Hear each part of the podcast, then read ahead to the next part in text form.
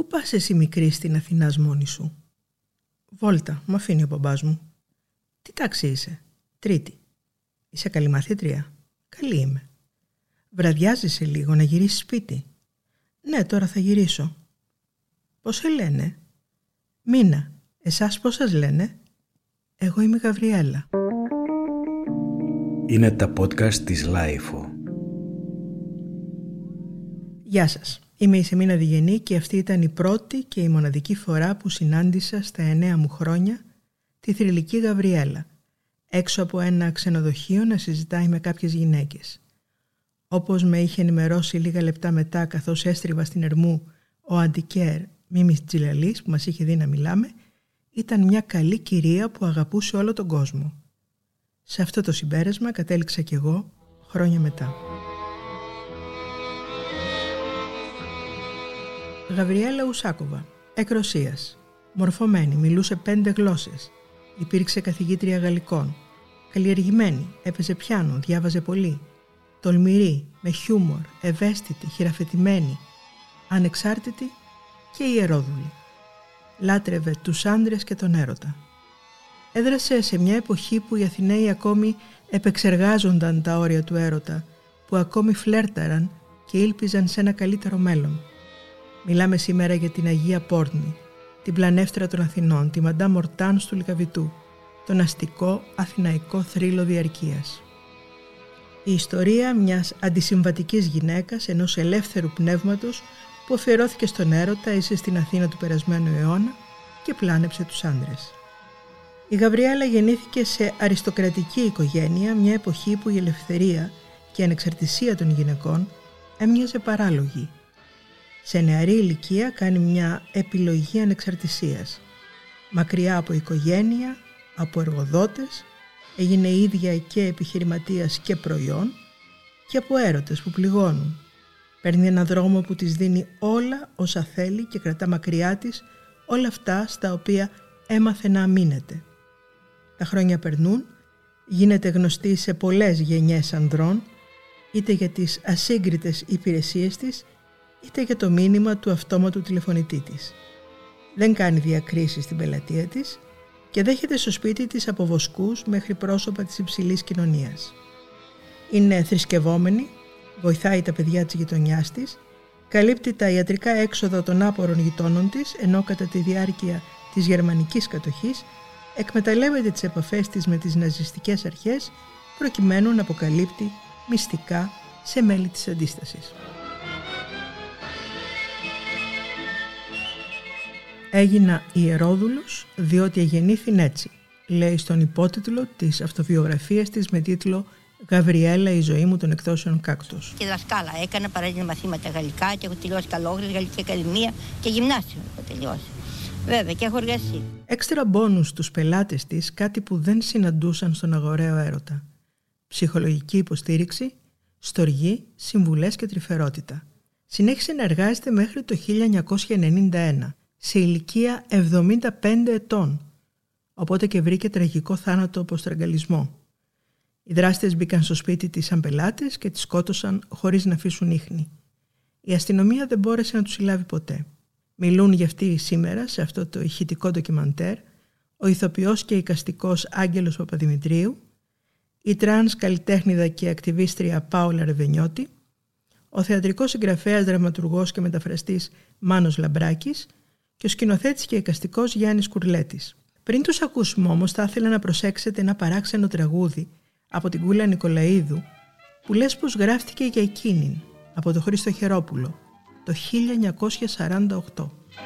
Λες και σε ζωγράφισαν χίλιοι σκητσογράφοι κι οι θεοί σου δώσανε χάρη ζωντανή Λες και σε προβάλανε κινηματογράφοι κι ύστερα ξεγλίστρησες κάτω από το πανί όλους μας γλυκαίνεις, όλους μας αρέσεις. Πάλι μας ξαναφέρες στον πληθωρισμό. Μέσα στην καρδούλα σου δεν υπάρχει θέσις Και έπνιξες τον έρωτα στο συνωστισμό. Κορίτσι τραστ, κορίτσι εταιρεία Παίρνα στο τρας και στην κυκλοφορία Πίσω σου τρέχουν γεροί νέοι και παιδιά Και έχεις στο στήθος πολύ σέλιδη καρδιά. Είσαι διαόλου θηλυκό Κορίτσι περιοδικό Που προς δίνουν των χαρτιών οι ζωγραφιές Γιατί σε τράστα από χιλιάδες ομορφιές ο Άγγελος Παπαδημητρίου υπήρξε η μία από τις τρεις Γκάμπι πριν από μερικά χρόνια στην ομώνυμη παράσταση. Σε αυτήν, ο αστικός θρύλος της πόλης μετατράπηκε σε θεατρική ηρωίδα που μοιράστηκε σε τρεις ηθοποιούς. Στη σκηνή ο μικρός και ο μεγάλος εαυτός της συναντούν την Γκάμπη γύρω στο 1960. Τότε η επαγγελματίας του έρωτα κάνει μαζί τους την ανασκόπηση της ζωής της. Είχα την τύχη να τον δω τότε και σήμερα λέει πως εκείνο το έργο τον μεταμόρφωσε. Κάναμε τη ζωή της ε, Ναι. Γαβριέλας Ναι, ναι. και εγώ ήμουν το τρίτο μέρος. Το τρίτο Η μέρος, μεγάλη δηλαδή, Γκάμπη. Η μεγάλη. Δεν φαντάζεσαι, Μίνα, πόσο με επηρέασε αυτό το πράγμα. Για πες μου αυτό γι' το αυτό. βάθος, εκτός την επιτυχία που είχε το έργο τέλος πάντων, ε, ε, διαμόρφωσε την ψυχοσύνθεσή μου. Με έκανε να αισθανθώ το μεγάλο κομμάτι των ανθρώπων που έχουν κάνει μια μεγάλη προσφορά στον κόσμο. Δεν μιλάω για ανακαλύψει μεγάλες. Αυτή η ανθρωπιά που μοίρασε στον κόσμο από τις διηγήσεις που έχω ακούσει Μμμ. η Γαβριέλα, λες και μπήκε μέσα μου. Και από τότε με έκανε πιο δοτικό άνθρωπο, να σου το πω έτσι. Τόσο πολύ με επηρέασε. Κατά τη γνώμη σου, πού σταματάει ο αστικός μύθος και πού αρχίζει η πραγματική ιστορία της Γαβριέλας; Επειδή έχω μιλήσει με ανθρώπους που την έχουν γνωρίσει από τη Γαβριέλα, παιδιά τότε, Μμμ. ως πελάτες της και αργότερα, νομίζω ότι ό,τι ακούγεται για τη Γαβριέλα από τις δραστηριότητες της ε, κοινωνικές είναι όλα αλήθεια. Δεν υπάρχει μύθος. Ίσως να έχει καλύψει λίγο τη χρονολογία γέννησής της, αλλά η ουσία είναι ότι τόσα χρόνια πριν, που τώρα αυτά χαλάνε κόσμο με το μητού και με τις εξεργάτρες και όλα αυτά τα πράγματα και οι άνθρωποι βρίσκουν πάλι την, ε, τη θέση τους σε αυτή τη ζωή, το είχε καταφέρει αυτό αυτή η γυναίκα με τις πράξεις της σε ένα κόσμο απίστευτα παλιό. Επειδή εγώ την έζησα μέσα από την παράσταση της, ε, της Κύρκης, ήταν ένα, ένα αποκαλυπτικό. Πίστευα ότι είναι κάτι πιο ελαφρύ, κάτι πιο ανώδυνο. Μα εδώ υπάρχει μεγάλο βάθος. Αυτή είναι η αίρια, πρέπει να την κάνουν σημαία όλοι αυτοί οι μεταγενέστεροι που ασχολούνται με αυτά. Νομίζω ότι απέδειξε με τη ζωή της και με τη δράση της πως ε, οι άνθρωποι δεν μπαίνουν σε κατηγορίες, δεν πρέπει να μπαίνουν σε κατηγορίες. Αυτό σίγουρα. Όταν την προσκυνάει όλη η γειτονιά, όλος ο κόσμος, Και οι πελάτες που δεχόταν δεν έκανε διακρίσεις στους πελάτες της. Δεχόταν τους Τίποτε. πάντες. και όπως μου είπε αυτός ο φίλος μου, μεγάλη πια, Μμμ. ήταν πιο πολύ σαν ψυχοθεραπεία έκανε στα Μπράβο, παιδιά. αυτό, αυτό. Τους χάιδευε, τους μιλούσε. Ήταν ένα πράγμα σαν μια ε, πόρνη Παναγιά, να το πω έτσι, ας πούμε λιγάκι. Μα την έλεγαν Αγία Πόρνη. Αλήθεια. Η Αγία Αυτό μου Γαβριέλα. είχε ξεφύγει. Και πάρα πολλοί το αντιμετώπιζαν το, το σπίτι της ε, σαν ένα είδος καταφυγίου, ακόμα και για να πούν το πρόβλημά τους εκείνη. Μα ακριβώς τα παιδιά αυτά που μου είπαν, τους έβαζε μέσα στο μύθο του έρωτα και τους προετοίμαζε για αυτό που θα τους έρθει αργότερα. Δεν διεκδικούσε ε, τη μόνιμη κατάσταση. Δούλευε για το μέλλον των παιδιών αυτών. Απίστευτο. Μια γυναίκα απίστευτη, ναι. Ναι. Ήταν συγκλονιστική η σκηνή τελευταία που αποχωρούσες ε, με τα λουλούδια επάνω Η σου; σκηνή ήταν αυτή; Και τα παιδιά και αυτά τα υπέροχα παιδιά που ήταν ε, η- ο χορός, ας πούμε. Ναι. Που όλοι κάνουν καριέρα τώρα και είναι πάρα πολύ γνωστοί. Ε, Επίσης οι τρεις οι τρεις γκάμποι που κάναμε εμείς. Μετά κατάλαβα πόσο καλό ήταν αυτό το πράγμα και πόσο με επηρέασε. Μα ακριβώς. Στην παράσταση λέγατε ότι αν άφηνε ένα σημείωμα ε, θα έγραφε σε αυτό το σημείωμα «Μείνατε Ναι, ευαίσθητοι». ναι, τελείωνε. Πόσο σημαντικό είναι αυτό, Άγγελε; δεν έχασε ποτέ την αγάπη της και την πίστη της για τον κόσμο. Ποτέ. Και ο θάνατος ο μαρτυρικός, αυτός ο θάνατος, πάλι έχει κάτι από το βίο των Αγίων. Δηλαδή αυτή η γυναίκα πέθανε με ένα θάνατο σχεδόν συμβολικό. Σαν να δηλαδή ε, πέτεινε την αγιοσύνη της. Τι- Πώς να λέω να το πω. Ακριβώς αυτό που λες.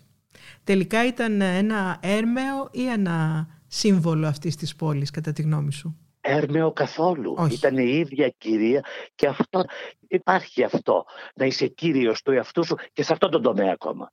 Καλά, βέβαια, σε εκείνη την εποχή που έζησε η Γαβριέλα ήταν ακόμα πιο Πολύ πιο δύσκολο, δύσκολο. και Πολύ πραγματικά πιο δύσκολο. ηρωικό. Μιλάμε τώρα αυτή ήταν με, με, με ένα σπαθί στο χέρι πήγαινε και θέριζε. Μπορεί να ήταν η Μαρία Πενταγιώτσα, μπορεί να ήταν η, η Μπουμπουλίνα, οι γυναίκες που όπου και να βρεθούν, αυτές οι ισχυρές γυναίκες, ακόμη και αρχηγός αμαθίας, στο χειρότερη περίπτωση, έχουν στα χέρια τους όλη τη δύναμη και διοικούν. Μμμ.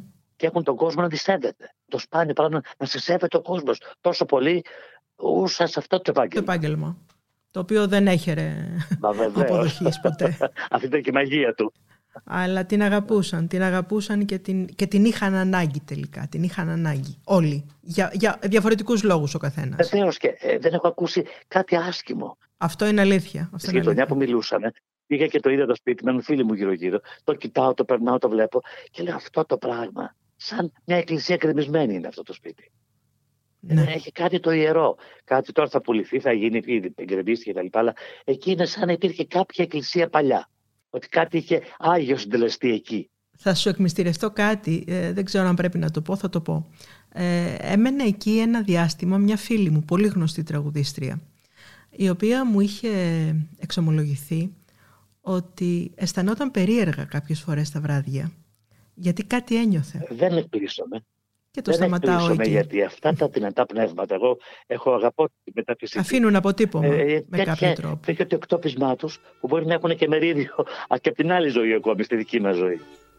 Γιατί δεν με λυπάσαι, ανέστητη καρδιά Γιατί πια δεν θυμάσαι μια ξεχάστη γραδιά Που με στην αγκαλιά σου, που είπες με κενό Πως δεν θα νιώσεις άλλον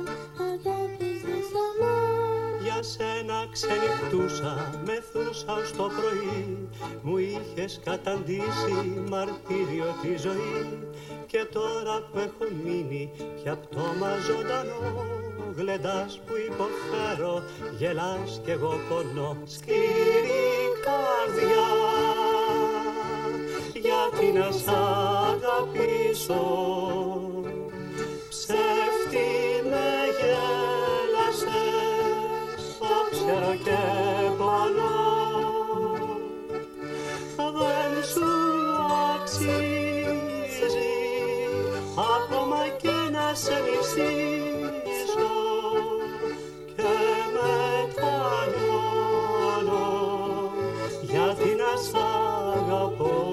Κάθε ιστορία της Γαβριέλας δεν είναι παρά ένα σκαλοπάτι το οποίο οδηγεί στο χτίσιμο της περσόνας που έχει επιλέξει. Είναι μια πόρνη με αυτήν την απριόρι δήλωση αποστασιοποιείται από τις κοινωνικές συμβάσεις αλλά και από το ίδιο της το συνέστημα. Μοιάζει σαν να λέει «Δες με τι έντιμο τρόπο θα εξυπηρετήσω αυτό που επιλέγω να είμαι». Βρίσκει έτσι μία μέθοδο που την κάνει κυρίαρχη πάνω στους άντρες που κάνει τους άντρες να την έχουν ανάγκη. Το κορμί της αποενοχοποιεί τον ερωτισμό σε μια εποχή που το φλερτ ευδοκιμήμα, το σεξ καταδικάζεται και διεκδικεί την επιθυμία, όχι πια εγκεφαλικά, μόνο σωματικά. Χειραφετημένη, έξυπνη και ταλαντούχα, καταφέρνει να μην υποστεί bullying για τις επιλογές της, αλλά κερδίζει με τη συμπεριφορά της την εκτίμηση και την αγάπη των ανθρώπων που την γνωρίζουν. Φροντίζει δηλαδή να απειλεί διαρκώς το ίδιο το στερεότυπο αυτό που η ίδια δημιουργεί και ορίζει το σπίτι της ως έναν μη τόπο, ως τόπο φυγής, από εκεί περνούν χιλιάδες άντρες. Οι τύχοι του ακούν χιλιάδες κραυγές. Κι όμως, πώς μπορεί ένα σπίτι σαν κι αυτό να τυχεί τόση μοναξιά; Τίποτα στη ζωή της όμως δεν είναι πρόστιχο.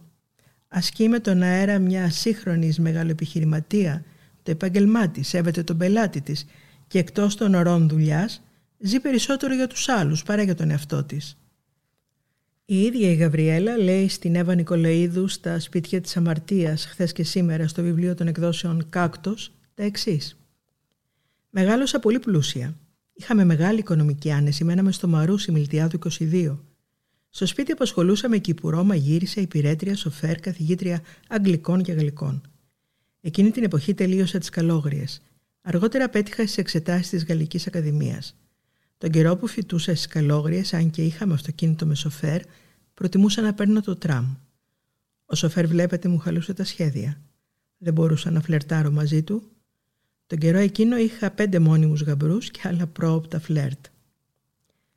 Τη ζωή την έμαθα μέσα από διάφορα επαγγέλματα. Δούλεψα χορεύτρια σε καμπαρέ, αλλά δεν στέριωσα γιατί δεν άντεχα στο ποτό. Έγινα μανεκέν, αλλά βάλε φουστάνι, βγάλε φουστάνι, με κούρασε. Ύστερα πήγα σε κομμωτήριο. Βαρέθηκα κι εκεί. Αργότερα βρήκα δουλειά σε σχεδιαστήριο. Ζωγράφιζα σε ένα μαγαζάκι στην Αγίου Μάρκου. Έφυγα σε έξι μήνες. Έκανα μετά την αστυνομικήνα σε ένα πολυκατάστημα. Μέχρι λουλούδια πουλούσα και λαχεία τελευταία.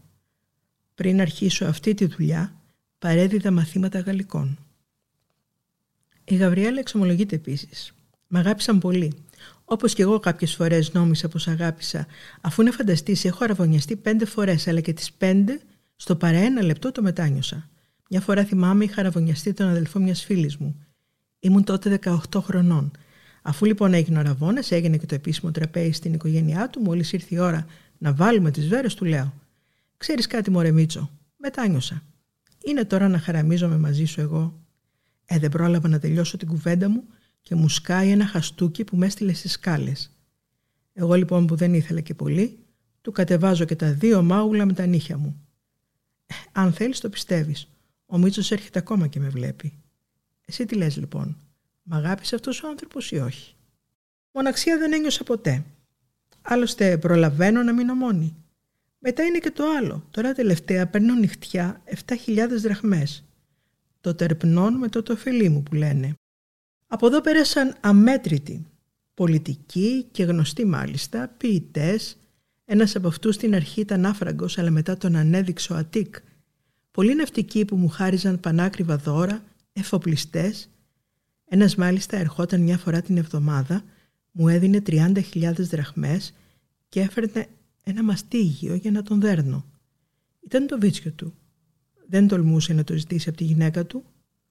Όλοι υποκλίνονταν σε αυτό το κρεβάτι και η αγκαλιά μου είναι πάντα ανοιχτή σε όλους. Η Γαβριέλα δεν έχανε ευκαιρία να διαφημιστεί. Είμαι φημισμένη, έλεγε για το καλό κρεβάτι. Δεν χαλάω χατήρι σε κανέναν. Προσφέρω στους άντρες στοργή και ζεστασιά. Έρχονται και μου λένε τα βάσανά τους. Το σπίτι μου δεν το βλέπουν μόνο σαν μπουρδέλο, αλλά και σαν καταφύγιο παρηγοριάς. Πάντα αντιμετώπιζα τους άντρες με καλοσύνη, ποτέ δεν ήμουν βιαστική. Δεν τους φοβέριζα, δεν τους έβριζα. Τους περιποιούμε, σέβομαι τα λεφτά που μου δίνουν. Ε, άμα τύχει και έρθει και κανένας προτάρι, του δίνω και σοκολάτα, να γλυκαθεί. Έτσι είναι όλοι ευχαριστημένοι και μεγάλοι και μικροί. Παιδί μου παράξενο παιδί μου περίεργο, παιδί μου ωραίο. Τυχαία σε γνώρισα, τυχαία σ' αγάπησα, γιατί ήταν μοιραίο.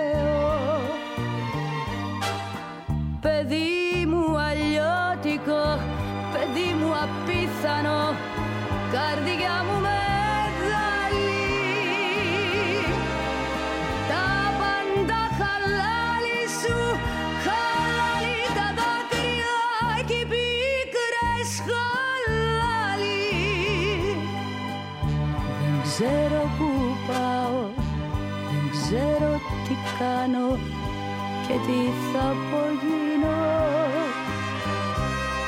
Η σκλάβα σου ήμουν, η σκλάβα σου είμαι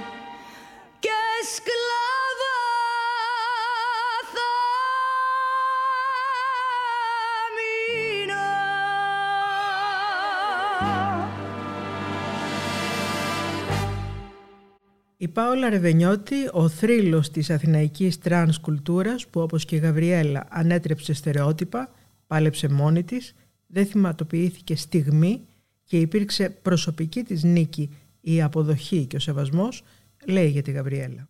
Την είχα συναντήσει δύο φορές στο υγειονομείο.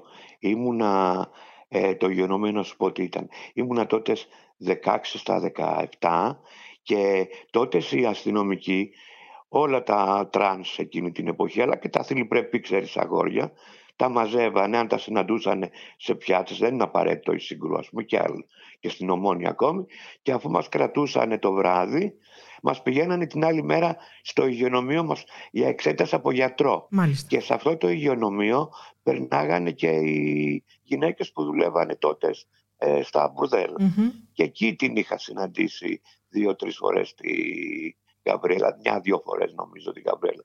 Και κουβεντιάζαμε. Για πες μου λίγο την έντυπωσή σου από εκείνη την επαφή, από εκείνες τις επαφές.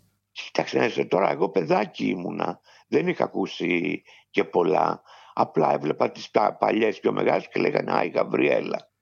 Με, με δέος. Ήταν ήδη στάρ δηλαδή στο χώρο της. Ήτανε, ναι, ναι, ήταν προσωπικότητα. Αφού το, το θυμάμαι πολύ έντονα εγώ, γιατί δεν ήξερα εγώ την ιστορία του το 16, τα 17 θα ήμουν, πόσο θα ήμουν. Όταν έμαθες την ιστορία της, όταν κατάλαβες περί τίνος επρόκειτο, αυτό που συνέβη στην, στην περίπτωσή της, ότι αφιερώθηκε στον έρωτα, αλλά και στην επιχείρησή της, πώς το σχολιάζεις; Για την εποχή της ήταν πολύ ε, προχωρημένη, γιατί λίγες γυναίκες κατάφερναν να βγάζουν λεφτά. Χωρίς να έχουν εννοήσει κάποιους προστάτες ή να Ναι, ανήκουν ναι, κάπου. ναι. Η Γαβριέλα ήταν από μόνη της ιστορία και επειδή είχε μάλλον όλη αυτή την ιστορία ε, πάνω της, ε, δεν είχε μπλέξει με αυτά τα πράγματα. Μμμ. Αυτή η επιλογή της ανεξαρτησίας, γιατί περί ανεξαρτησίας επρόκειτο, ε, έγινε και επιχειρηματίας και προϊόν. Ήταν ηρωικό, ήταν θαραλέο για την εποχή που έζησε. Νομίζω ότι και δοξάστηκε γιατί της άρεσε να την κάνει αυτή τη δουλειά. Δεν αναγκάστηκε, το ήθελε, της άρεσε. Μεγαλώσανε και τόσα αγόρια ε, από τη Γαβριέλα που περνάγαν από εκεί. Με τον τηλεφωνητή που έβαζε και όλα αυτά και όλοι πηγαίνανε στη Γαβριέλα. Επίσης θαραλέο ήταν και ότι επαναδιατύπωσε την ταυτότητά της. Έδωσε μια άλλη διάσταση στη δουλειά αυτή; Σίγουρα. Μην νομίζεις όμως εκείνη την εποχή ε, σε σχέση με σήμερα Ναι. τις πουτάνες να χρησιμοποιήσω αυτή τη λέξη Μμμ. ε, τις σεβόντουσαν. Ε, γιατί στο κάθε πορνείο που ήταν σε γειτονιές πάντα οι πόρνες βοηθούσαν, δίνανε κανένα φράγκο. Αυτό είναι αλήθεια. σε φτωχές οικογένειες. Υπήρχε μεν η κατακραυγή, αλλά υπήρχε και ένα σεβασμός απέναντι σε αυτές τις γυναίκες, γιατί μεγαλώναν τα παιδιά τους. Οι γυναίκες δεν πηγαίνανε τόσο εύκολα. Δεν Μμμ. βρίσκανε τα αγόρια ε, πουθενά να πάνε. Και ενώ ήταν ε, φιλόδοξη, είχε τσαγανό, ήταν ε, τσαούς αυτό που λέμε, από την άλλη ήταν και πολύ τρυφερός άνθρωπος που βοηθούσε τους ανθρώπους, όχι μόνο αυτούς που είχαν ανάγκη τριγύρω της, αλλά και τους ε, ίδιους τους πελάτες, συμπαραστεκόμενοι στα προβλήματά τους, ακούγοντάς τους. Ε, αυτή θα ήταν η επιτυχία της. Να. Και το γιατί ιδιαίτερα όμορφη δεν ήταν. Πάολα, αν ζούσε σήμερα η Γαβριέλα, ε, ποιος νομίζεις ότι θα ήταν ο ερωτικός χάρτης της Αθήνας, τι, τι τα- θα ήταν αυτό που θα έβλεπε σήμερα; Δεν θα υπήρχε Γαβριέλα τη σημερινή εποχή. Ναι, Όχι. τι εννοείς, εξήγησα το Ε, λίγο αυτό. έχουν αλλάξει πλέον τα πράγματα. Δεν είναι έτσι. Ε, ε, τότε τα μπουρδέλα δεν, πήγε, δεν ήταν μόνο από ευχαρίστηση, ήταν και από ανάγκη για να μάθουν πώς θα είναι με τις γυναίκες που θα παντρευόταν μετά και όλα αυτά. Τα αγόρια τότε δεν είχαν εύκολα σχέσεις με γυναίκες. Ναι. Τώρα το έχουν για ευχαρίστηση, δεν είναι για ανάγκη. Τι θα συναντούσε, αυτό σε ρωτάω. Μια μιζέρια θα συναντούσαν τη σημερινή εποχή. Τι θα συναντούσε τώρα; Ναι, Ε, μια μιζέρια. Η Αθήνα έχει αδειάσει. Έχουν γίνει αλλιώς τα πράγματα. Πιο σκληρά, πιο έτσι. η δικιά σου γενιά φέρει και μ, πολύ σκληρές ε, εγγραφές βίας και εκμετάλλευσης, έτσι δεν είναι; Οι τρανς δεν τα γνωρίσαμε αυτά. Οι γυναίκες τα είχαν αυτά. Ναι. Οι τρανς δεν λειτουργούσαμε όπως λειτουργούν οι γυναίκες.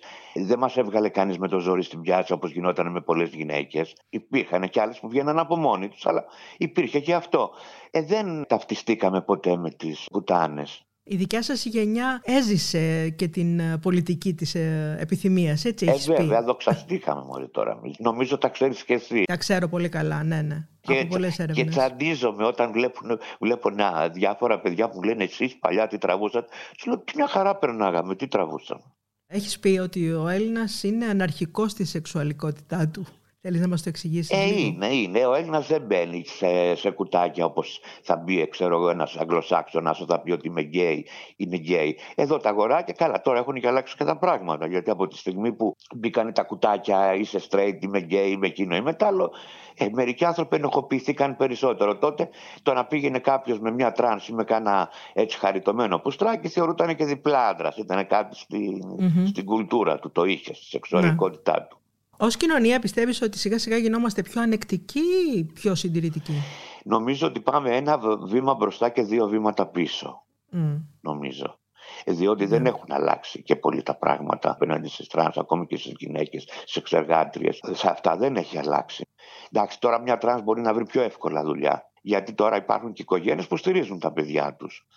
Αλλά ο κόσμος όμως ε, μπορεί πλέον να μην κράζει, αλλά πίσω από την πλάτη θα την πει την κουβέντα του. Ναι, σε αυτό δεν έχει ξεπεραστεί ακόμα το, το Όχι, ζήτημα σε θέλουμε, αυτό το σημείο. θέλουμε δρόμο ακόμη. Παιδεία θέλουμε, Από με τα όλα- παραπάνω. Σε μήνα όλα από την οικογένεια και από το σχολείο Α, βέβαια. ξεκινάνε. Βέβαια. Αν η οικογένεια δεν δώσει τις σωστές βάσεις στα παιδιά, θα βγουν έτσι και το σχολείο. Δεν υπάρχει καμιά πληροφόρηση. Υπάρχει αυτό στην οικογένεια, το μικροαστικό πατρίδα, να βγεις έτσι, τι θα πει ο κόσμος, τι θα Ναι, πει ναι, η ναι. κοινωνία, όλα αυτά τα πράγματα.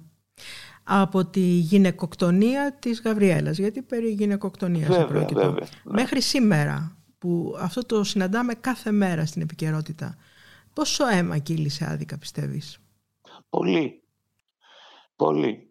Αν αυτός ο αντρισμός δεν ε, σκοτωθεί, Ναι. δεν αλλάζουν τα πράγματα. Όλα ξεκινάνε από την πατριαρχία. Όταν ξεκινάνε έτσι όπως μεγαλώνουν τα παιδιά. Το ότι το αγοράκι πρέπει να είναι με τα μπλε ρούχα, το κοριτσάκι με τα ροζ ρούχα και όλα αυτά. Από εκεί ξεκινάνε όλα τα πράγματα. Η γυναίκα πρέπει να είναι έτσι. Όταν μεγαλώνουν έτσι μέσα στα σπίτια τους, μην κοιτάς ότι μερικές πιο μορφωμένες οικογένειες μεγαλώνουν τα παιδιά. Αν πάμε στα χωριά, αν πάμε σε λαϊκές συνοικίες, ακόμη και σε μεγαλοαστικές οικογένειες, έτσι μεγαλώνουν τα παιδιά τους. Από εκεί ξεκινάνε τα πράγματα όλα. Και να προσθέσουμε πως ε, στο έδαφος του οικονομικού και του κοινωνικού καταναγκασμού εκδηλώνεται και το τράφικινγκ. Ε, βέβαια. Έτσι που γίνεται χαμός αυτό το τομέα. Ε, βέβαια, βέβαια. Γιατί κανείς δεν μπορεί να τα βοηθήσει αυτά τα κορίτσια να αντισταθούν σε κάθε μορφή βίας. Όχι, Έτσι όχι. όπως είναι τα πράγματα. Κοίταξε να δεις, είναι και η τσόντα. Ε, Παλιά η τσόντα ήταν γραφική. Για να πάει κάποιος σε ένα τσοντάδικο πήγαινε για χαβαλέ.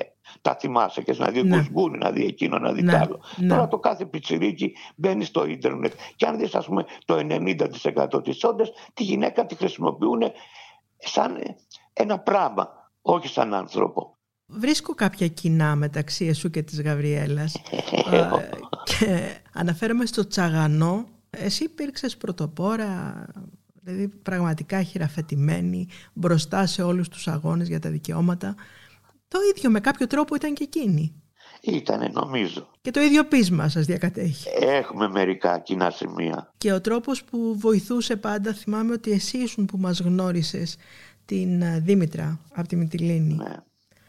Ο τρόπος που την προσέγγισες, ο οποιοδήποτε φτασμένος, καταξιωμένος δημοσιογράφος θα ζήλευε τον τρόπο που έκανες αυτή την έρευνα; Χαίρομαι που το λες εσύ, Μα είναι αλήθεια. που είσαι ιστορία της τηλεόρασης, είναι κολακία. Εντάξει. Και είναι μεγάλη υπόθεση. Έχεις περάσει διαπυρός και σιδήρου, δεν είσαι ένα πρόσωπο που πέρασες μαλακά μέσα στην, ε, στις τελευταίες δεκαετίες. Έχεις υποφέρει πολύ, έχεις σχέση αίμα που λένε και έχεις καταφέρει πολλά πράγματα. Και παρόλα αυτά, όπως και εκείνη, έχεις διατηρήσει την ευαισθησία σου.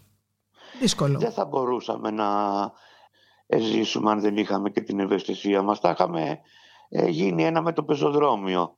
Το θέμα είναι το ότι όταν θέλεις δεν θέλεις κάνεις αυτή τη δουλειά πρέπει να μην γίνεις ένα με το πεζοδρόμιο. Ε, νομίζω ότι αυτή η ευαισθησία μας έκανε να φτάσουμε μέχρι αυτή την ηλικία και να έχουμε δημιουργήσει και μερικά πράγματα. Είχες πει κάποτε πως οι Έλληνες ψηφίζουν όπως στα μπουρδέλια και στα Πουτάτσιμα, μασατζίδικα. Ε, όποια κάνει το αυταρχικό είναι αυτή που έχει την περισσότερη Ε, δουλειά. ακριβώς έτσι. Κατάλαβες, δεν χρειάζονται αναλύσεις πολιτικές. Όχι, ναι. Λες ε, δύο προτάσεις εκεί πέρα και έχεις καθαρίσει. Ακριβώς έτσι. Αν υπήρχε η Γαβριέλα σήμερα, θα κάνατε παρέα; Θα προσπαθούσα να την ε, συναντήσω, ναι. Έχει ενδιαφέρον. Θα είχε ενδιαφέρον. Μεγάλο ενδιαφέρον. Και δοξασμένη γυναίκα. Αυτό είναι αλήθεια. Αλλά ήταν άτυχη έτσι όπως έφυγε ρε παιδί. Στη Σμύρνη με λποϊρό στη Σαλονίκη στο Βόλο Κατινίτσα έναν καιρό τώρα στα βούρλα με φωνάζουν Λέλα ο τόπος μου ποιος ήταν ποιοι δικοί αν ξέρω αναθεμάμαι σπίτι πατρίδα έχω τα μπορδέλα. Θα θέλετε φαντάζομαι να μάθετε πώς αντιμετώπιζε η μεγάλη εγκυκλοπαίδεια πριν πολλά πολλά χρόνια το θέμα της πόρνης. Το βρήκα στο βιβλίο «Το μπουρδέλο» του Ηλία Πετρόπουλου. Η πόρνη, λέει η Μεγάλη Κυκλοπαίδεια, χρησιμοποιούσα ως επάγγελμα μία εκ των βασικών φυσιολογικών λειτουργιών του ανθρώπου, ευνόητον είναι ότι διαστρέφεται τόσον ώστε να αποτελεί ιδιόρυθμων τύπων, ανεπίδεκτων συνήθως διορθώσεων.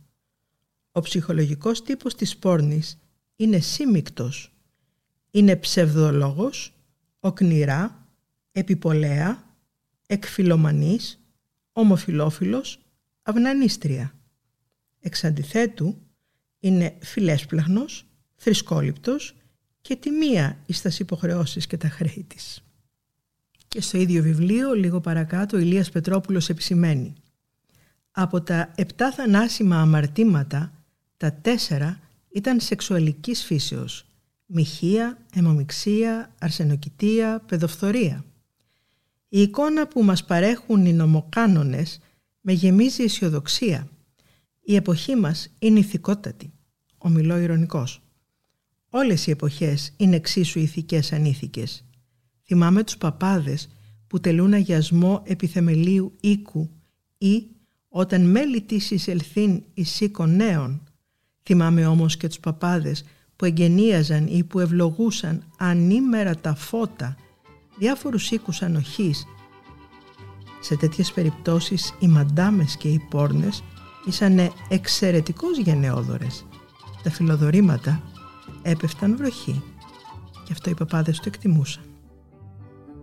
Πολύ σε βγαίνω τα σοκάκια, βλέπω κάτι κοριτσάκια που έχουν μαύρα μάτια κοκκίνα χειράκια και τραγουδία εγγλικά. Τυρί τον πά, τυρί τον πά, το πυρί σου είναι ζάχαρη γλυκό. Τυρί τον πά, τυρί τον πά, είσαι μουρουλιά τυρικό.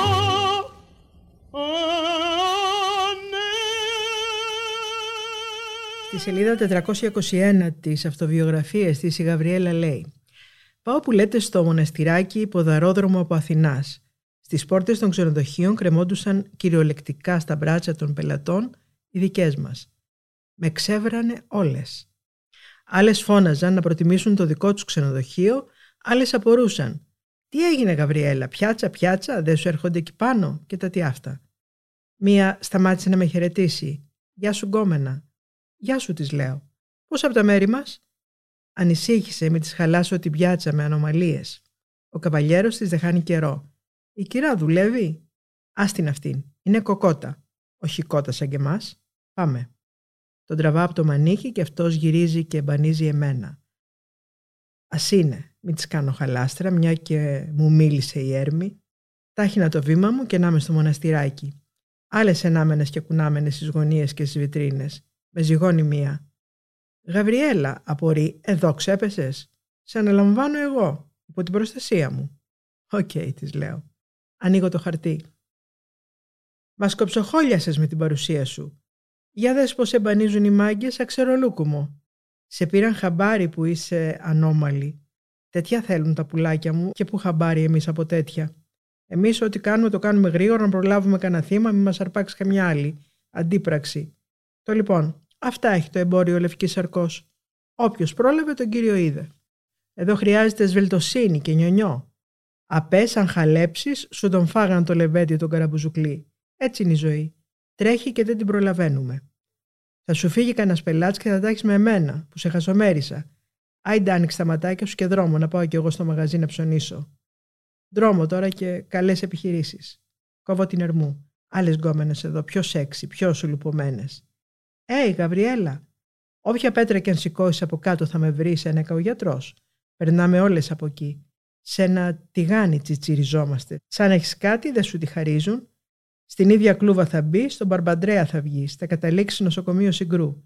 Γι' αυτό και δεν έχω τη μύτη ψηλά να της αγνοήσω. Για χαραντάμ, βρε κορίτσια, καλή δουλειά. Μπόλικη ίσπραξη. Από Κονομισιά ας είναι καλά η επαρχία. Δεν πάνε αυτοί σε μπουρδελάκια. Εδώ ψωνίζουν το βρακί, εδώ και την κόμενα.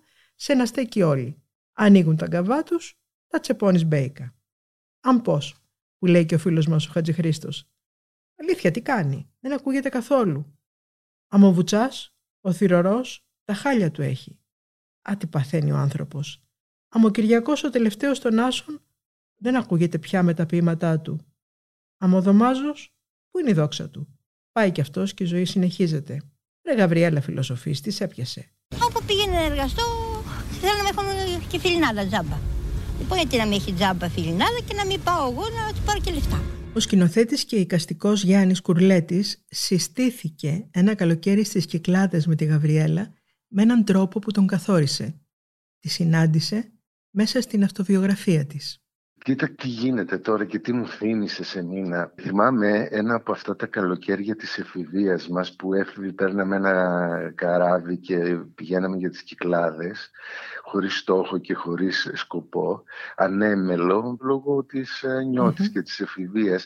Είχα ρίξει λοιπόν θυμάμαι μέσα σε ένα σακίδιο δύο βιβλία.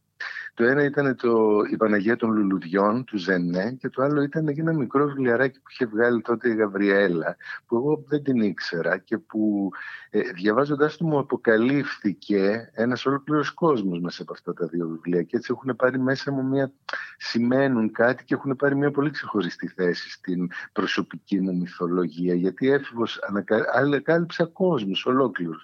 Η Αγία Πόρνη, Γαβριέλα, γιατί για μένα ξέρεις, με έναν τρόπο έγινε και αυτή ένα κομμάτι από τα πρόσωπα του Ζενέ, δηλαδή όπως όλα αυτά τα πρόσωπα που ο Ζενέ περιέγραφε στο βιβλίο Τώρα που το λες έχεις Ναι. απόλυτο δίκιο, όντως. Ήταν ένα πρόσωπο ναι, του φάσματος και, τη- και του μύθου που ε, είχε- με είχε γοητεύσει και που περνώντας τα χρόνια καταλάβαινα πόσο πολύ ουσιαστικά ε, ξέρεις, αυτή η λοξή ματιά σε μια ελληνικότητα, μια άλλη ιστορία που χαρακτηρίζεται από τον πόνο, τη λύπη, την απώλεια μιας πληγωμένης Ελλάδας που προσπαθεί ξέρεις, μέσα σε όλο αυτό τον αιώνα, μέσα σε αυτό το ιστορικό γίγνεσθε να ξαναβρει και να σταθεί ας πούμε κάπως στα πόδια της. Αυτά τα πρόσωπα έρχονται λίγο εκεί και γίνονται ξαφνικά πάρα πολύ σημαντικά, ειδικά σήμερα αν τα σκεφτεί κανείς τις μέρες που ξανά περνάμε σε αυτό το κομμάτι της απώλειας ας πούμε. Ξέρεις, η πόλεμη Μμμ. και όλη αυτή η κουλτούρα αποξένωσης που κατασκευάζεται. Νομίζω ότι είναι... Σαν να επαναλαμβάνεται η ιστορία με κάποιο Ναι, τρόπο. ναι, ναι, ναι, έτσι το καταλαβαίνω, ναι. Η Γαβριέλα έζησε σε, σε μια περίοδο μεγάλων ε, ιστορικών ανατροπών και αισθητικών εξελίξεων. Κατάφερε όμως με τον τρόπο της ζωής της και να σπάσει τα στερεότυπα και να δημιουργήσει μια άλλη εικόνα Ναι, της πόρνης. Ακριβώς όπως το Πώς λες. το σχολιάζεις; Πολύ σημαντική προσωπικότητα η Γαβριέλα. Είχε ένα ταλέντο να εμβαθύνει στην ανθρωπίνη κατάσταση με, με κλινικό τρόπο, πώς το λένε. Δηλαδή, διάβα- θυμάμαι που διάβαζε, Καταπληκτικό θυμάμαι που αυτό. διάβαζε ας πούμε, τότε στο βιβλίο ότι ε, ε, έπαιρνε ανάλογα τον πελάτη, ανάλογα το επάγγελμα που είχε ο πελάτης και τα αντίστοιχα χρήματα. Δηλαδή, αν ήσουν ξέρω, εγώ, πλούσιος, έπαιρνε πιο πολλά από ότι αν ήσουν ξέρω, Ε, μα λογικό. ναι, ναι, ναι, ναι, νομίζω ότι αυτή η κατάργηση ας πούμε, και αυτή η αταξικότητα μέσα από την ταξική συνείδηση, ρε παιδί μου, που αποκτούσε, καταλαβαίνεις. Πανέξυπνη. Πανέξυπνη επιχειρηματίας αλλά και τρυφερός άνθρωπος. Και τρυφερός άνθρωπος, ναι. Κατάφερε με τη μία να αποστασιοποιηθεί από τις κοινωνικές συμβάσεις και να το κάνει τρόπο ζωής αυτό και να το δεχτούν όλοι. Έτσι, έτσι. Και για μένα πάντως επιμένω σε αυτό ότι στο μυαλό μου είναι μυθολογημένη. Μμμ. Είναι δηλαδή από τα πρόσωπα, αυτά τα μυθικά πρόσωπα της ελληνικότητας που χαρακτηρίσανε ας πούμε ένα διαφορετικό αλλά πολύ πιο ουσιαστικό εθνικό αφήγημα. Χρησιμοποιείς μια λέξη στην οποία θέλω να μείνουμε ε, το διαφορετικό και τη διαφορετικότητα. Σε απασχολούσε και στα έργα σου και σε, ο- στις σκέψεις σου γενικώς, Ναι, ναι. στην κοσμοθεωρία σου αυτό το θέμα. Και Ναι. το, η παράστασή σου, η τελευταία παράσταση, έχει να κάνει με αυτό. Σκοτώνουν Ναι. οι γονείς ένα παιδί επειδή είναι διαφορετικό. Ναι. Μίλησέ μου λίγο για αυτήν. Τι να πω, νομίζω ότι η πραγματικότητα υπερβαίνει και τη μυθοπλασία. Αυτό που ζούμε Και- καθημερινά εννοείς, Ναι, ναι. αυτό που ζούμε καθημερινά. Το έχω πει πολλές φορές, δηλαδή μου κάνει εντύπωση όταν βάζουν στις ειδήσεις κατάλληλο από 8 ετών. Δεν ξέρω αν το έχουν Ναι. σκεφτεί αυτό. Είναι απίστευτο το πόσο πολύ πια εξοικειωνόμαστε με ένα κομμάτι βίας και πώς εξοικειωνόμαστε και κατασκευάζουμε μια τελείως καινούργια συνθήκη που δεν την ξέραμε. Δηλαδή τώρα μιλάμε από τα τηλέφωνα, από τα Zoom, από, τους, από τα Skype, ε, το, το, το από κοντά έχει εξοριστεί. Ναι. Ε, έχει αρχίσει να παίρνει ε, μέσα μας ε, ε, μια κανονικότητα το μακριά. Και προφανώς γιατί δεν μπορούμε το μαζί, αλλά ναι. αυτό για μένα είναι μεγάλη βία. Ε, Ναι, εδώ τώρα τι έχουμε να κάνουμε; Έχουμε να κάνουμε με ένα παιδί που επειδή είναι διαφορετικό, επειδή απλά ήθελε να χορέψει ένα κομμάτι της Σακύρα, κάτι που οι άλλοι δεν το καταλάβαιναν, φτάνουν σε αυτή την αποτρόπαιη πράξη για να βιώσουν ε, και να έρθουν στη ζωή για να ζήσουν τη χειρότερη εκδοχή της. Μμμ. Αυτοί οι γονείς. Το διαφορετικό για μένα είναι το μοναδικό. Δεν αντιλαμβάνομαι το διαφορετικό. Διαφο- Αντιλαμβάνομαι κάθε άνθρωπο διαφορετικό και κάθε άνθρωπο μοναδικό. Με τις δικές του ταυτότητες, τις δικές του διαδρομές και τα δικά του ιδιαίτερα και μοναδικά χαρακτηριστικά. Επειδή μίλησες όμως πριν για την κανονικότητα της βίας, να πούμε ότι αρχίζουν πια και δεν κάνουν εντύπωση τόσες γυναικοκτονίες του τελευταίου καιρού. Απλώς Ε, φυσικά. μεγαλώνει ο αριθμός κάθε μέρα. Ναι, ναι, γίνονται, ναι, μα ναι, εξοικειωνόμαστε. Μα, να επαναληφθώ, να πω αυτό που είπε και ο Χατζηδάκης. Τόσο μοιάζουμε στο τέρας όσο εξοικειωνόμαστε με αυτό. Γινόμαστε οι ίδιοι. Μεταμορφωνόμαστε σε τέρατα. Αλλάζει το DNA. Γινόμαστε, γινόμαστε τέρατα. Ακριβώς. Δεν μας κάνει καμία εντύπωση πια να ακούσουμε το πιο αποτρόπαιο πράγμα. Αν είναι δυνατόν. Δεν φτάνει που σκότωσαν ένα παιδάκι 8 χρονών στην Κυψέλη. Το χτίσανε μέσα σε μία Ναι. ε, ε, δεν μπορώ καν να το πω. Μέσα σε μια γυψοσανίδα στην περάντα και το είχαν λέει για 8 χρόνια με τα κόκαλά του μέσα σε μια εργαλειοθήκη. Απίστευτα πράγματα. Δηλαδή καταλαβαίνετε για την παθολογία μιλάμε και αυτό είναι μια κανονικότητα. Και φαίνεται τελείως παράδοξο και τελείως ε, ε, ο- το θεωρούμε είδηση την ευαισθησία. Ναι, ακριβώς. Όταν συμβαίνει λέμε ότι είναι εντυπωσιακό. Γι' αυτό και τώρα σε αντιπαράθεση με αυτό που λες, για σκέψου τη Γαβριέλα, μέσα σε όλο αυτό το, σε όλη αυτή τη σαπίλα, σε όλη αυτή την παθολογία, σε- δεν είναι σαν Αγία, δεν στέκεται ένα πρόσωπο με τέτοια Ε, τρυφερότητα, βέβαια. που να, σαν μια αγκαλιά είναι. Μια γυναίκα που γεμίζει σακούλες με Ναι, φαγητά και ναι, πράγματα και τα αφήνει ναι, έξω από αυτό, τις ναι, πόρτες. αυτό. Και ακούγεται, ξέρω ότι θα, ακου- θα ακουστούμε τώρα γραφική και θα ακουστούμε λίγο ξέρεις, κλισέ και λίγο Ναι.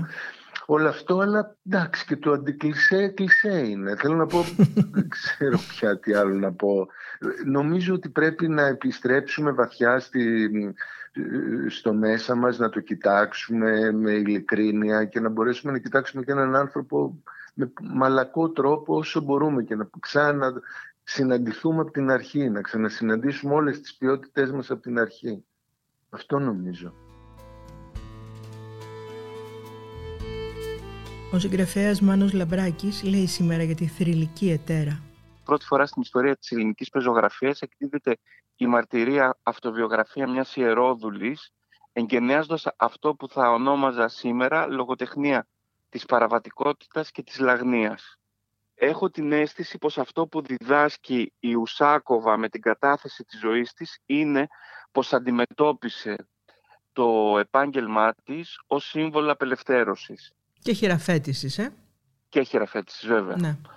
Η Γαβριέλα δηλαδή αντιμετώπισε το εθνοτικοποιημένο σώμα της, γιατί δεν ήταν Ελληνίδα, έτσι ήταν Ρωσίδα, όχι απλώς ως εργατική μηχανή, αλλά ως φορέα σεξουαλικότητας και συντροφικότητας μαζί. Να μείνουμε λίγο σε αυτό, Μάνο, γιατί έχει πολύ μεγάλη σημασία.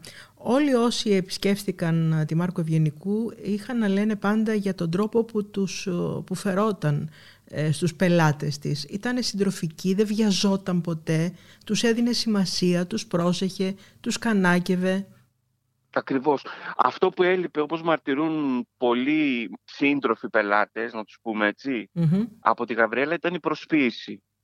Ήταν μια γυναίκα πολύμορφα διαστραμμένη, αλλά ήταν μια γυναίκα η- η οποία προσέφερε μια κοινωνικοποίηση άλλου είδους.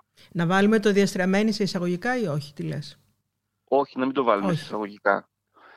Σε μια- ένα άλλο σημείο που θέλω να σου πω που α- α- αφορά πάλι την ιστορία της ε, Γαβριέλας είναι η ηλικία της ως ενεργή ακόμα στο επάγγελμά της στη στιγμή της δολοφονίας της. Είναι απίστευτο αυτό. Ναι, ναι. Και α- αυτό που σκεφτόμουν ήταν η ηλικία της, ρε παιδί μου, ως σεξουαλικό ερέθισμα, δηλαδή ως μια πορνοουτοπία. Τι σήμαινε δηλαδή για τους πελάτες η γύρανση του σώματός της Μμμ. σε σχέση με τις σεξουαλικές πρακτικές. Και βέβαια πώς η θανατηφόρα κοινωνία, αυτό που ονομάζεται η κοινωνία επίγονος της διαστροφής, που ενθαρρύνει τον κανισβαλισμό του ματιού, της προσέφερε το τελευταίο σεξ θανατηφόρο τον Αύγουστο του 1991. Ναι. Μια μαρτυρία τέλος που θέλω να καταθέσω, έχοντας υπάρξει αυτικός μάρτυρας πολλών ιστοριών ανδρών που βρίσκονται πια στην τρίτη ηλικία ή δεν υπάρχουν πια στη ζωή είναι πως το τηλέφωνο της Γαβριέλας, το πρώτο στην Ελλάδα με αυτόματο τηλεφωνητή έχω ακούσει, Μμμ. Είναι αλήθεια αυτό. κυκλοφορούσε ευρέως στις τελευταίες τάξεις των γυμνασίων αρένων της χώρας και ιδιαίτερα τις δεκαετίες του 70 και του 80 υπήρχε στην ελληνική επαρχία ένα ιδιότυπο είδος πορνοτουρισμού με προορισμό το σπίτι της Μάρκου Ευγενικού. Μάλιστα λένε ότι αποτελούσε μεγάλο εύσημο για έναν έφηβο εκείνης της εποχής να έχει χάσει την παρθενιά του στο σπίτι της Γαβριέλας. Πήγαιναν δηλαδή κάποια μ, ε, μεγάλα οχήματα με κόσμο μέσα, τον οποίο αποβίβαζαν έξω από τη Μάρκο Ευγενικού. Ακριβώς. Καταπληκτικό. Εντυπωσιακό είναι όντως. Ε, η γειτονιά δεν, ε, ε, δεν σοκαριζόταν από αυτό. Την είχε αποδεχτεί γιατί ήταν ένας άνθρωπος πολύ κοινωνικός, πολύ ευγενικός, πολύ τρυφερός, φιλάνθρωποι. Οι γειτονιές γενικότερα με κορίτσια που εκδίδονταν ήταν πάντα ανοιχτές και ανεκτικές γειτονιές. Αυτό, ας πούμε, μπορούμε να το συναντήσουμε εκτός από την Νεάπολη των Εξαρχείων όπου βρισκόταν το σπίτι της Γαβριέλας και στην Τρούμπα και ας πούμε εγώ μπορώ να σου φέρω ένα παράδειγμα από την Κρήτη, τον περίφημο Λάκο του Ηρακλείου Ναι. που ήταν μια περιοχή στην οποία υπήρχαν οικιανοχείς μαζί με ρεμπέτες και σπίτια αστών, μικροαστών και οι κοινωνίες πάντα ήταν ανεκτικές σε όλα αυτά τα επαγγέλματα. Αν ζούσε σήμερα η Γαβριέλα, νομίζω δεν θα ζούσε ως γυναίκα ιερόδουλη. Αλλά; Νομίζω ότι η Γαβριέλα σήμερα δεν θα ήταν γυναίκα. Ενδεχομένως να ήταν μια transsexual πόρνη ή να ήταν ένας ομοφιλόφιλος άντρας έσκος. Ναι. Θα επέστρεφε με ένα τέτοιο τρόπο εννοείς. Θα επέστρεφε νομίζω με ένα τέτοιο τρόπο. Νομίζω ότι ο τρόπος που απελευθερώθηκε από τα πρώτα της νεανικά χρόνια μοιάζει με τον τρόπο που απελευθερώνονται οι άνθρωποι που ανέφερες. Ως προς τον ηρωισμό μιλάω. Ως προς τον ορισμό, νομίζω και εγώ πως ναι. Η σεξουαλικότητα της Γαβριέλας, την εποχή στην οποία αναφέρεται η ζωή της, η η ύπαρξή της όλη, Μιλάμε για το 1930 μέχρι το 1991. ήταν μια πιο straight, ερωτική Κοινωνία. κοινωνία. Ναι, ναι. Τώρα πλέον μιλάμε για πιο ανοιχτές κοινωνίες, για πιο ανοιχτά σεξουαλικά δεδομένα στον τρόπο με τον οποίο κινείται η ανθρωπότητα. Μάνο Λαμπράκη, εσύ που έχεις ασχοληθεί, έχεις μελετήσει την ιστορία της Γαβριέλας, ε, θα ήθελα να μου πεις δύο κουβέντες για τη δράση της στην περίοδο της κατοχής. Είναι ένα σημείο της ε, βιογραφίας της, το οποίο δεν πρέπει καθόλου να αγνοηθεί. Δηλαδή αυτό που δεν πρέπει να αγνοηθεί είναι η μεγάλη της συνδρομή ως κυματοθράφσης της γερμανικής κατοχικής βίας.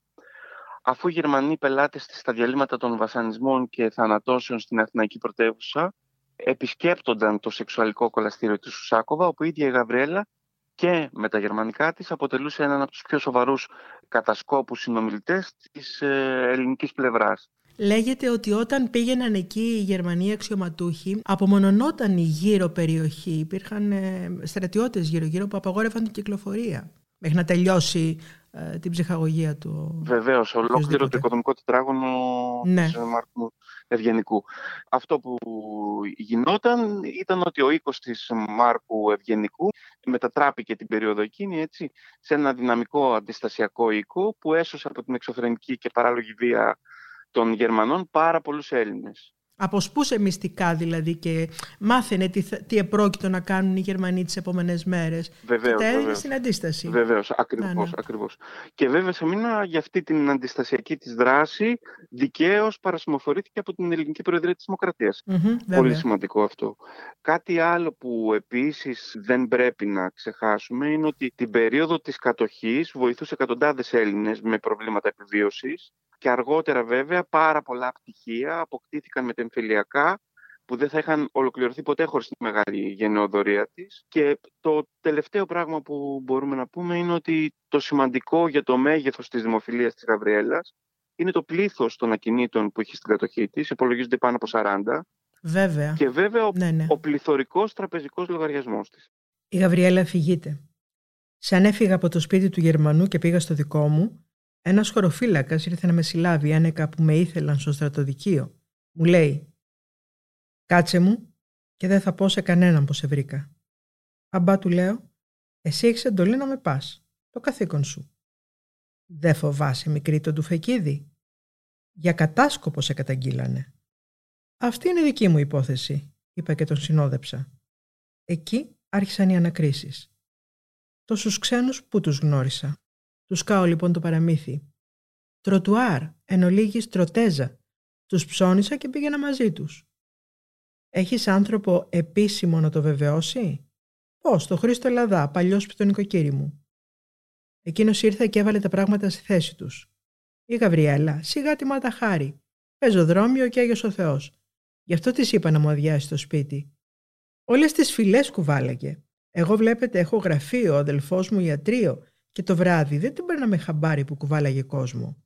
Την ημέρα όλο κέντημα και δαντέλες έπλεκε με τα παράθυρα ανοιχτά και λέγαμε ότι τα πρικιά της ετοιμάζει. Όλο και κάποιο γαμπρό βλέπαμε, αλλά κορίτσι πράγμα είναι, παραβλέπαμε. Υπογράφετε κύριε, εγγυάστε.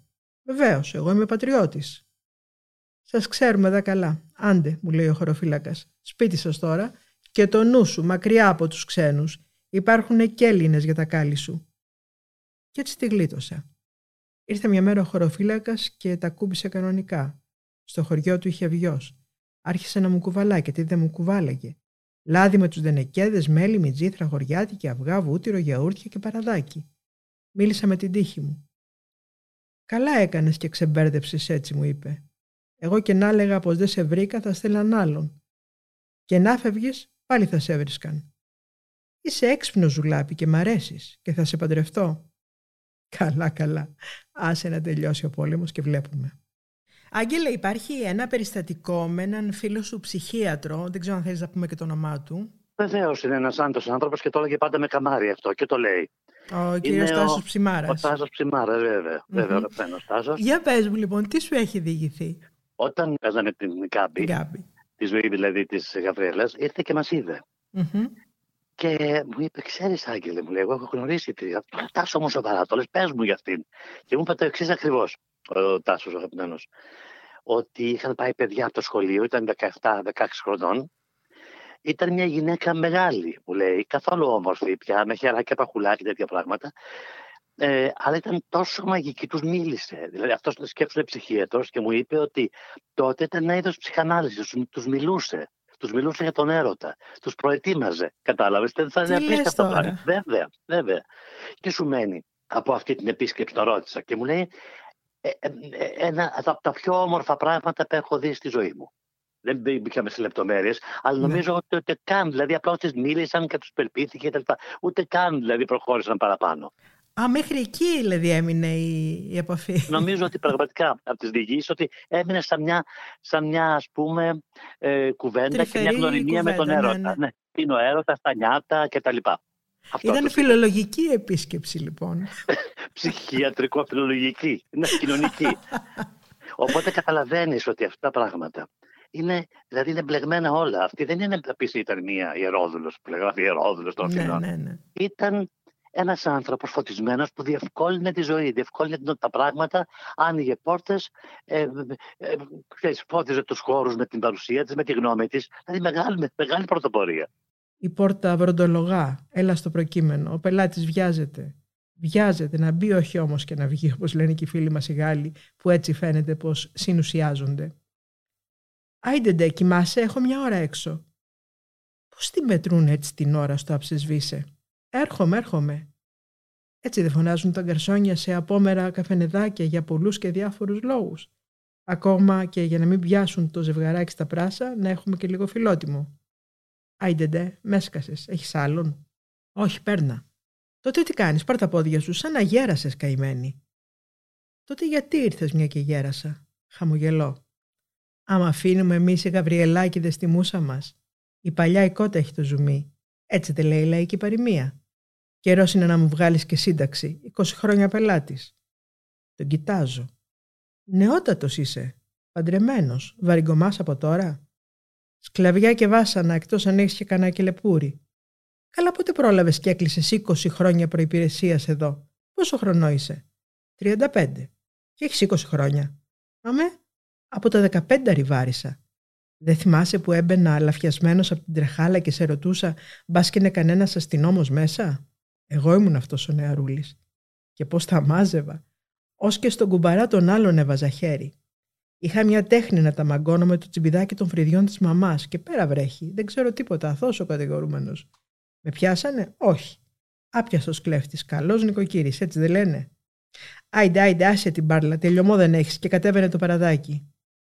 Τι γλύκες είναι τούτες μάνα μου, τι να τις κάνω τις μικρούλες; Εγώ σκέφτομαι με τα φόβου Θεού και πίστος και του το λέω. Μου φαίνεται πως πάνω στη δουλειά θα τα κακαρώσω. Έτσι και γράψω μια μέρα όσα ξέρω θα γίνει ανάστα ο Κύριος. Αν δεν σε έχω άξια να το κάνεις. Έρε ντόρος που έχει να γίνει. Θα σε βάλω και στην εφημερίδα. Αλήθεια γιατί δεν γράφεις ένα βιβλίο; Ο πρώτος και καλύτερος θα είμαι εγώ που θα τα αγοράσει. Εγώ θα ζήσω μες στα φώτα και εσύ θα φτιάχνεις ιστορίες. Και δυστυχώς θα καταλάβεις δέκα χρόνια μετά. Σε φαριασμένα γεγονότα χαμένες ημερομηνίες θα λες πως ζήσαμε οι δυο μας δυο λάθος φιλιά με πονάν τα σημάδια στο κορμί μου τα βράδια. Σημάδια από χάδια σεντόνια υγρά. Μου ξυπνούν τα σημάδια μαύρα χρόνια σκοτάδια. Ήμουν παιδί και αγαπούσα για πρώτη φορά.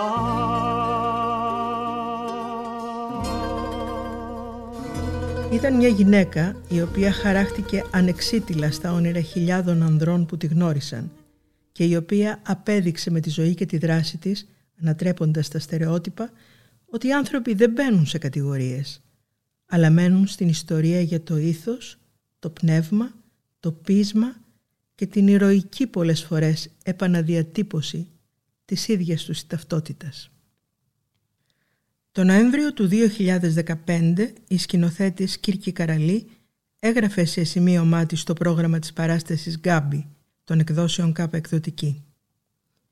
Η πορεία της ζωής της Γκάμπι, έτσι όπως προέκυψε από τη δραματουργική σύνθεση που κάναμε μαζί με την Αναστασία Τζέλου, συμβαδίζει σε πολλά σημεία με την πορεία της Αθήνας ή και της Ελλάδας κατά την περίοδο 1930-1990 αυτή η λοξή προσωπικότητα στον ανατρεπτικό κοινωνικοπολιτικά αιώνα αυτής της λοξής χώρας αποκτά σημεία ταύτισης πότε αστεία και πότε συγκινητικά. Η Γκάμπη μοιάζει πότε έρμεο και πότε σύμβολο της πόλης και η πόλη αποκτά δραματουργική υπόσταση όταν την ιστορία της αφηγείται μια επαγγελματία του έρωτα.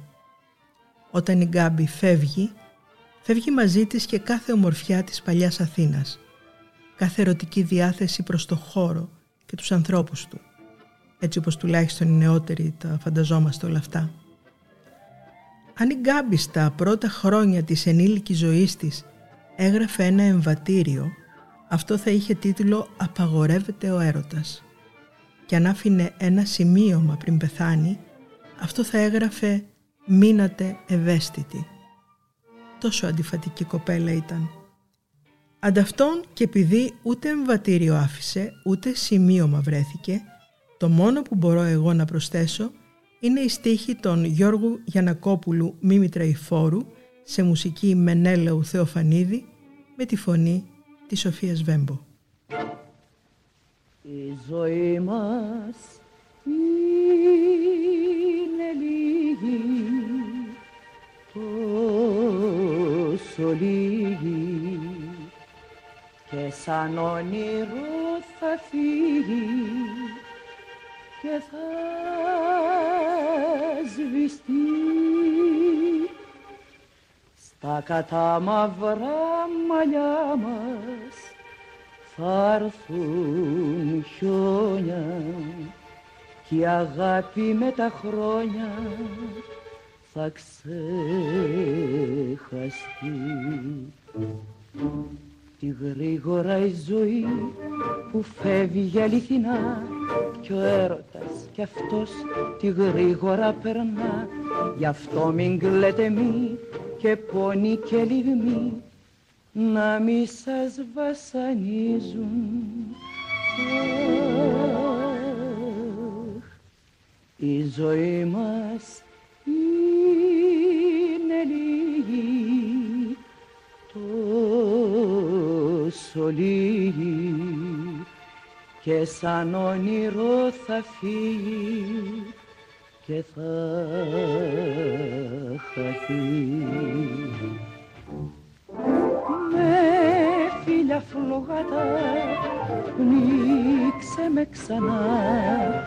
Κι αφού φεύγουνε τα νιάτα κι αφού ο έρωτας περνά. Πίνε κι όλο πίνε πόνε μου μπεκρή.